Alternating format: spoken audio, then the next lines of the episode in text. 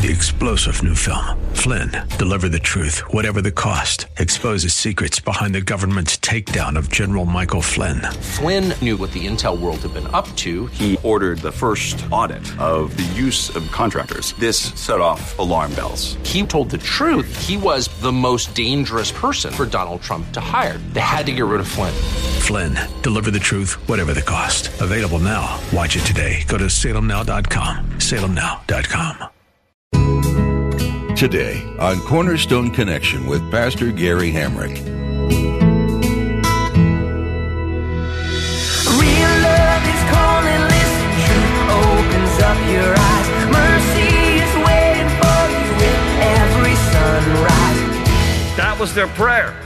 We don't want to be a dog. Thank you that we didn't, you know, weren't born a woman and that we weren't born a Gentile. That was their prayer. That's what Jewish men would pray.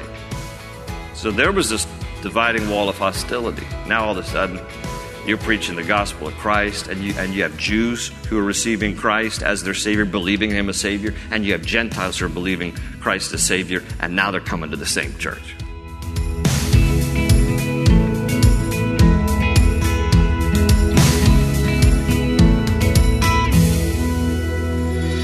This is Cornerstone Connection, the radio ministry of Pastor Gary Hamrick of Cornerstone Chapel in Leesburg, Virginia. Pastor Gary is teaching through Ephesians. You may not like to admit that you have prejudice in your heart, but it's a part of the sinful nature of man. If you're honest with yourself, there is probably some group of people that you tend to look down on as a whole. For the Jewish men in the cultural context we read about in today's passage, Pastor Gary points out that women and Gentiles were both looked down upon. In Christ, that division has been brought to an end. When you crucify your old sinful nature, the prejudice should die with it. In Him, we are now made one, regardless of race, gender, or social standing. At the close of Pastor Gary's message today, I'll be sharing with you how you can get a copy of today's broadcast of Cornerstone Connection subscribe to the podcast, or get in touch with us. But for now, let's join Pastor Gary in the book of Ephesians, chapter 2, with today's edition of Cornerstone Connection. Hope is an open ocean, jump in and you'll find the cornerstones, your connection, run towards your new life. This letter is written uh, by the Apostle Paul around 60 AD from prison in Rome. Paul first visited Ephesus on his second missionary journey. He returned on his third journey, staying three years. That was really longer than any place else he ever had ministered. And uh, in part because the city of Ephesus, it was, it was like Sin City in the day. There were a lot of sin cities in that day. You know, Corinth was not a good place either. Ephesus, this is all part of the Roman Empire. So you, you, if you understand Roman history a little bit of the Roman Empire, you get the idea. Very um, base, very carnal, very immoral, uh, a lot of sexual immorality in particular. Ephesus was no exception. It was a city that was full of all kinds of immorality. It's kind of like Vegas on steroids. And, and so what we have here is a city that was, at that time, um, the most populated city of Ionia. Think of Ionia like a county or a province. Ephesus was a city within that province. The population estimation, 300,000 to 500,000 in the first century, which is the time period we're talking about. So you got about a half a million people living in Ephesus at this time situated on the shoreline of the Aegean Sea. So on a map, this is right on the coastline of modern Turkey along the Aegean Sea. And again, it was a very pagan, idolatrous city. There's probably, again, the reason why Paul spent three years here. There's, he had a lot of ground to plow, and he had, he had a lot of seeds to plant. This, is, this was some hard soil. These were some very idolatrous, immoral people, and that was due in large part to this temple that stood in the city of Ephesus, the temple of Diana. Her, her Greek name is Artemis. She was the goddess of sex and fertility. It was a massive structure. Um, as, in terms of the, the, the, the land coverage, it was uh, a little bit larger than a football field. It was about 130 yards by 60 yards. Okay, so a football field's 100 yards by 50. This is 130 by 60. So that's how much just flat ground it covered. And it had, as I mentioned there on the screen, 425 feet long, uh, 220 feet wide. It was 100, had 127 pillars all the way around, 60 feet high and it was considered one of the seven wonders of the ancient world, rebuilt three times because of earthquakes until its final destruction in 401 AD. So if you go to Ephesus today, you just see little archaeological remains and remnants and pillars and stuff, but this is an artist's rendering of what it might have looked like. I mean, it was a very massive building, and the reason I'm pointing this out is because, again, she's the goddess of sex and fertility, Diana, and, and as a result, we know historically that at any one time there were upwards of a thousand temple prostitutes employed in the service of the Temple of Diana. A thousand temple prostitutes. And by the way, extra information for free. I don't know if you know this, but it was the inspiration for Michael Jackson's Dirty Diana. I don't know if you know that, but I'm totally kidding. I just was, that was a random thought, and some of you have, what, what in the world did he just say? Anyway, so, but she was Dirty Diana, and everybody flocked to the temple and temple prostitutes. So, you know, and I hesitate to say, you know, imagine that, because then now I've lost you. But it's, but, but it was as horrible as you would not want to imagine. And this is where, this is where Paul goes. And he goes first, the Bible says in Acts, because his ministry to the church at Ephesus, uh, or the, the beginning of the church of Ephesus, is mentioned in the book of Acts. And so he goes there, and, but this is that, this is that cult. Can you imagine trying to plant a church where, where you got this in the shadow of your church? I mean, you talk about trying to be counterculture and trying to bring truth into a very immoral town. I mean, that's Ephesus, and yet this is what Paul does. And the Bible says in Acts that he goes first to the synagogue. There was a synagogue there, which means in order for there to be a Jewish synagogue, there had to at least be 10 adult males. Or more, but at least 10 in order for them to justify a temple. So there, or a synagogue. So there was a synagogue there, meaning there was a Jewish population in Ephesus around, around you know, among the half a million people, there was a strong Jewish population. Paul goes in, he goes first to the synagogue, it creates a riot because these are Hellenistic Jews, most of them. Hellenistic Jews are, are those who kind of have one, one foot in the world and one foot in the synagogue. They were Hellenistic, and that, that just simply means they were influenced a lot by the Greek culture. And they weren't strict to the Jewish law. For example, Hellenistic Jews would eat pork. Now, pork was not kosher. Pork was unclean. But they're like, well, you know, we don't want to follow that. We don't take this stuff too seriously. And so, you know, we'll, we'll kind of do as the Romans do and the Greeks do. We'll eat a little pork and we'll still go to synagogue. You know, there, there's some Hellenistic Christians, right? Unfortunately, shouldn't be that way, but unfortunately, there are some Christians who think, you know, I don't really need to take Jesus too seriously. I can still, you know, clown around and do some of this immoral stuff the world does, and I'll just and I'll go to church on, on Sundays, and you know, not Wednesdays. You, are the better crowd, but so I'll go to church on Sundays, and and uh, you know, and I'll have one foot in the world and one one foot in the church. Okay, that's the environment of Ephesus. That's the environment of the synagogue there, and and because when Paul begins to confront the Jews about the truth of Jesus, they they not only don't like Jesus, that whole message. But they don't like the fact that Paul's coming in and he's preaching about the one true God, and, and they, the people of Ephesus were making a livelihood carving little idols of Diana and selling them. And when people started getting saved, they weren't buying the little statues of Diana. And so Paul, in effect, quote, was ruining their livelihood. I mean, it was a good, it was a good thing to ruin, but because they were making a dime off of idolatry, but nevertheless, this uproar ensued and people, you know, this riot happened in Ephesus and Paul had, had to leave. Now he comes back, but, but that's the beginning of what he plants here in sharing the gospel. People start to get saved, they change their livelihoods, they stop selling these idolatrous little statues, and then as this church forms, he will, from prison, well, he, he writes the letter from prison in, in 60 AD. So, you know, he had been in Ephesus years earlier. So he's writing back now uh, to the church to kind of strengthen them, encourage them, and exhort them. And I mentioned uh, in our studies that the, the book of Ephesians is neatly divided into two sections. The first three chapters are about our position based on what God has done for us. Um, and, and that's why For example, in chapter 1, we went over these terms where it tells us, I'll just rattle off the list, like in verse 4, that He chose us. In verse 4 he, of chapter 1, He loved us. Verse 5, He predestined us. Verse 5, He adopted us. Verse 7, He redeemed us. Verse 13, He saved us. Verse 13 also, He sealed us. And the great emphasis Paul has on the first half of this letter is I want you to see and know all the things that God has done for you. How He has redeemed us and saved us and He loved us and He predestined us. Just all these things that God has done on our behalf. And this is your standing in Him. This is your position in Him.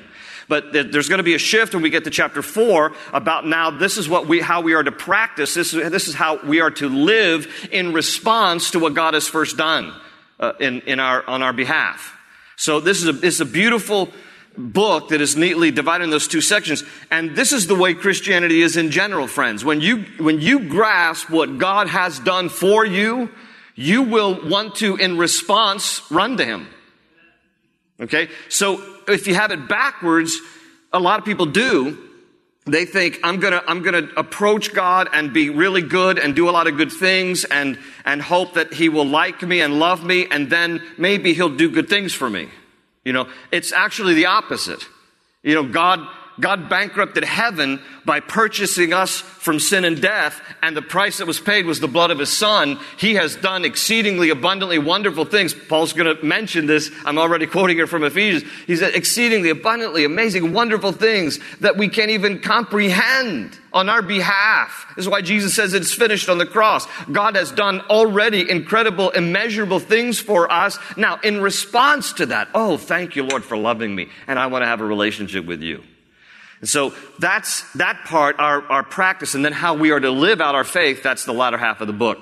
But we haven't finished the first half yet. We left off five weeks ago uh, before the, the break uh, in chapter 2. And in chapter 2, we left off after verse, at verse 10. And the first section here, if you'll notice again in chapter 2, verse 1, Paul says, As for you, you were dead in your transgressions and sins in which you used to live when you followed the way of this world and the ruler of the kingdom of the air, the spirit who is now at work in those who are disobedient. Who's that? Satan. That he is, he is the, he is the, uh, the ruler of the kingdom of the air. He is the spirit who is now at work in those who are disobedient. Okay? So Satan is always trying to intercept the good news of the gospel from bearing fruit in your heart.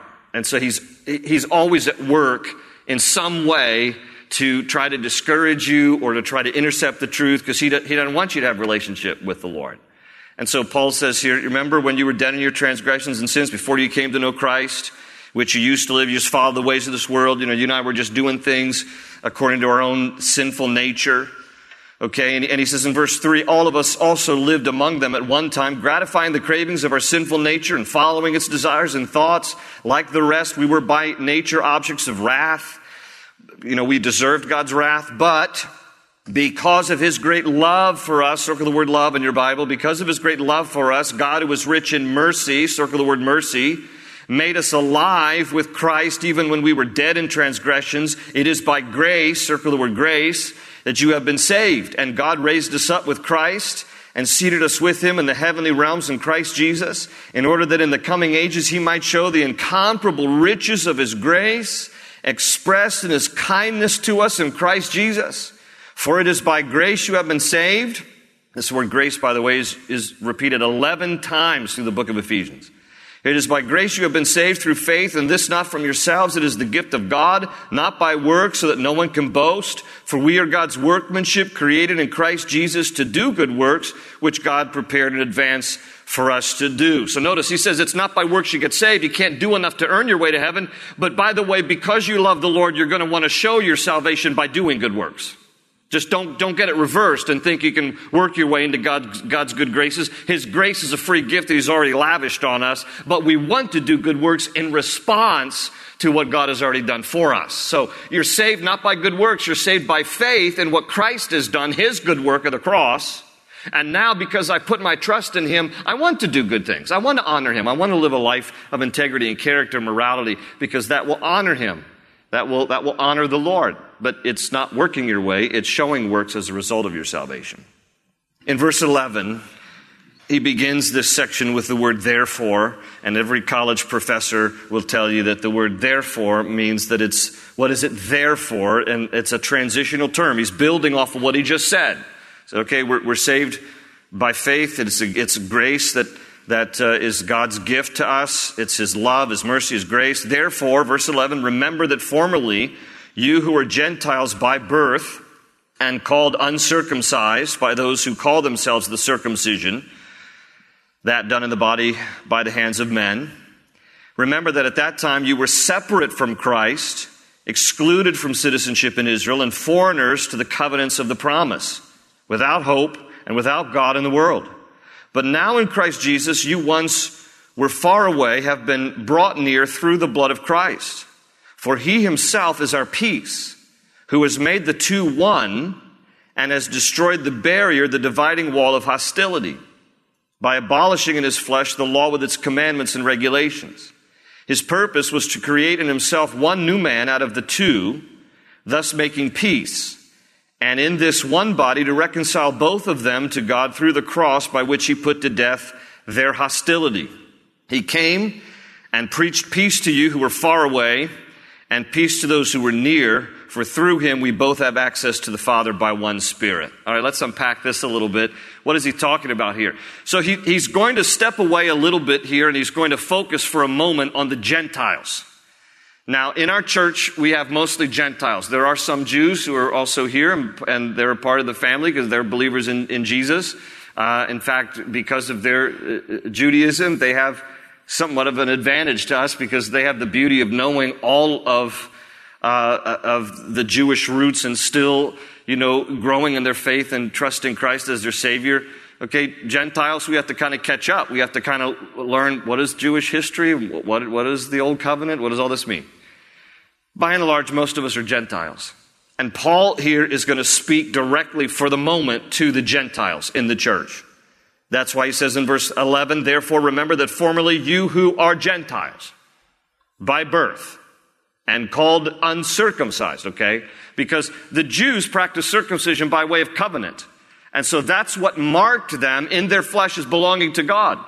The Gentiles were not, at this particular time, not circumcised. It wasn't a part of their uh, standard of hygiene. It wasn't, it wasn't a covenant thing. They, Gentiles didn't get circumcised.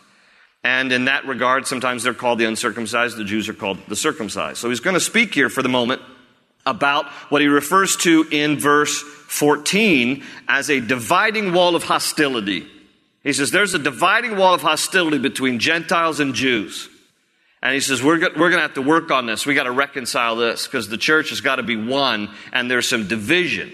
So he starts with the Gentiles. He says, all right, look, I know you're called the uncircumcised by those who are called circumcised.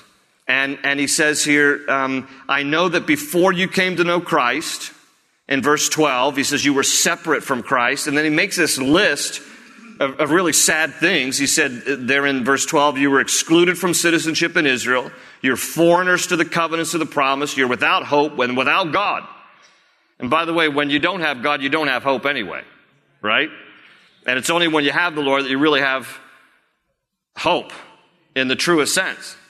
So he's, he's going down this list. He goes, okay, remember, before you knew Christ, you were excluded from Israel. You were not partakers of the covenant. You, you, you didn't have any hope. You didn't have God. You're just these heathen Gentiles living in Ephesus, having a good time at the temple of dirty Diana. All right? And so that's what he's saying to them. He says, that's how you were before you came to know Christ. He says, but I, I want you to understand that what Christ has done is not only saved you, but he has brought peace between Jew and Gentile. Now listen, there was prejudice on both sides. An Orthodox Jew believed that Gentiles were created by God for one purpose, to be fodder for the fires of hell. And they would get up, Jews typically in this day, and they would pray three particular things. Well, it's one particular prayer, but about three particular things. God, thank you that you didn't make me a dog, a woman, or a Gentile. No offense to the ladies in the house or any seeing eye dogs that might be here as well. But that was their prayer. We don't want to be a dog. Thank you that we didn't, you know, weren't born a woman and that we weren't born a Gentile. That was their prayer. That's what Jewish men would pray. So there was this dividing wall of hostility. Now all of a sudden, You're preaching the gospel of Christ, and you, and you have Jews who are receiving Christ as their Savior, believing Him as Savior, and you have Gentiles who are believing Christ as Savior, and now they're coming to the same church. Yeah, it's praise God is right. But, but at this time, they've got some prejudice going and some hostility going. And so he says in verse 14, For he himself, Jesus, is our peace, who has made the two one and has destroyed the barrier, the dividing wall of hostility. Now there was, there was this, there, there was this wall of hostility. If you remember in your Bibles, in, in the book of Acts, in Acts chapter 10, just to show you that even people who are spiritually you know, spiritual giants, they can still wrestle with prejudice. Peter, the apostle Peter, in Acts chapter 10, prided himself in being a good Jew. And then one day, the Lord gave him a vision. Gave him a vision of a sheet, like a, a bed sheet, being lowered from heaven, suspended by the four corners of the sheet. And inside the sheet were all kinds of unclean animals that were not kosher to eat. And in this vision, in this, in this dream that he has, the Lord says to him, Get up and eat. Well, Peter, being a good Jew, sees in this vision th- that these animals are unclean, and he says, Surely not I, Lord, for I've not eaten anything unclean. And in Acts chapter 10, the Lord responds to him in this vision, in this dream, and he says, Do not call unclean that which God has made clean. Now, what God was preparing him for was an understanding that just as certain dietary laws are no longer in effect because Christ now has died on a cross, and so they're not bound by some of the dietary laws. Those dietary laws were put into effect to help them understand the picture of not just hygiene, but purity and cleanliness, okay? But all of the law was fulfilled in Christ, so dietary has been fulfilled in Christ.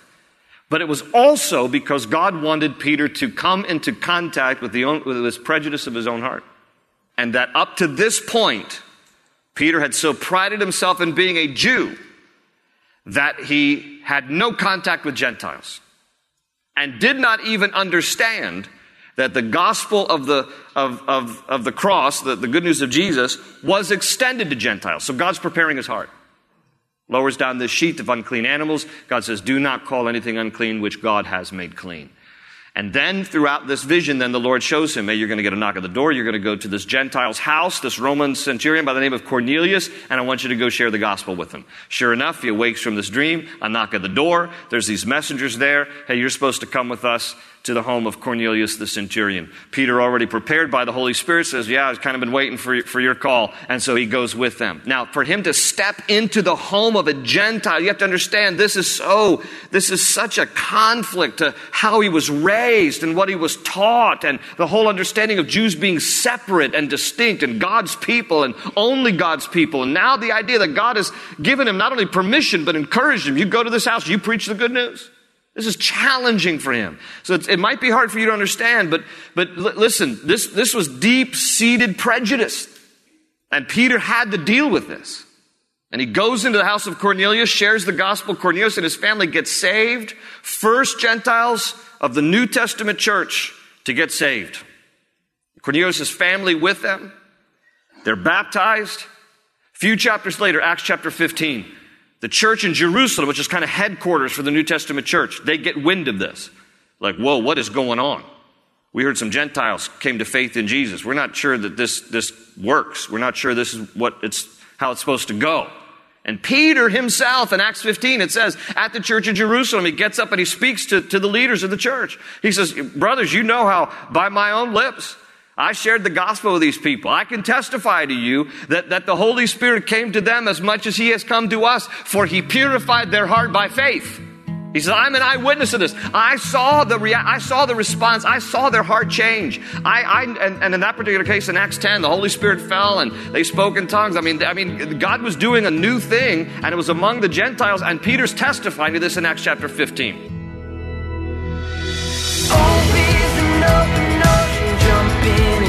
Find the cornerstones, your connection, run towards your new life. That's all we have time for today on Cornerstone Connection. Pastor Gary will have more to share from Ephesians next time. But right now, we'd like to tell you how you can continue studying God's Word on your own. Did you know that you can learn from the Bible? You don't need a degree or years of study to understand what God has to say. Just open up the Scripture and ask the Holy Spirit to open your eyes and heart to the message printed there. If you'd like some additional resources to help with your personal time studying the Bible, we've compiled a list for you on our website at cornerstoneconnection.cc. Just search under the Teachings tab. While you're there, feel free to listen to more of Pastor Gary's messages in Ephesians or in the other books of the Bible he's explored. You can also subscribe to our podcast or take Cornerstone Connection anywhere with the mobile app to listen to commentary on the Word. Do you live in or near Leesburg, Virginia? If so, we want to meet you. Come join us at Cornerstone Chapel to spend time in fellowship, worship, and studying Scripture together. Your presence is most welcome. Find out more at our website. Again, that's cornerstoneconnection.cc. Thanks for joining us today, and we hope you'll tune in again for our next edition of Cornerstone Connection. They say you're a wandering soul, that you've got no place to go, but still you know, you're not alone.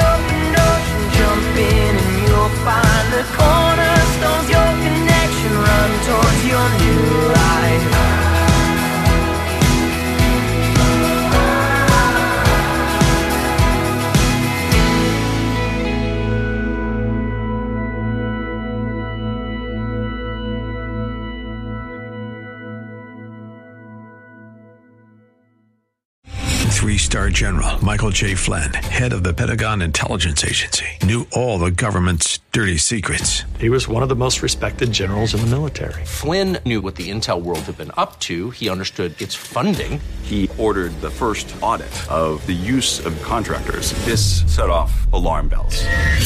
The explosive new documentary, Flynn, Deliver the Truth, Whatever the Cost, uncovers the facts behind this scandal. Flynn told the truth. He was the most dangerous person for Donald Trump to hire. I find out the worst enemy that I'm going to face in my life is right here in America. They took my assessment and they wanted me to change it. And I was like, I'm not changing it. They had to get rid of Flynn.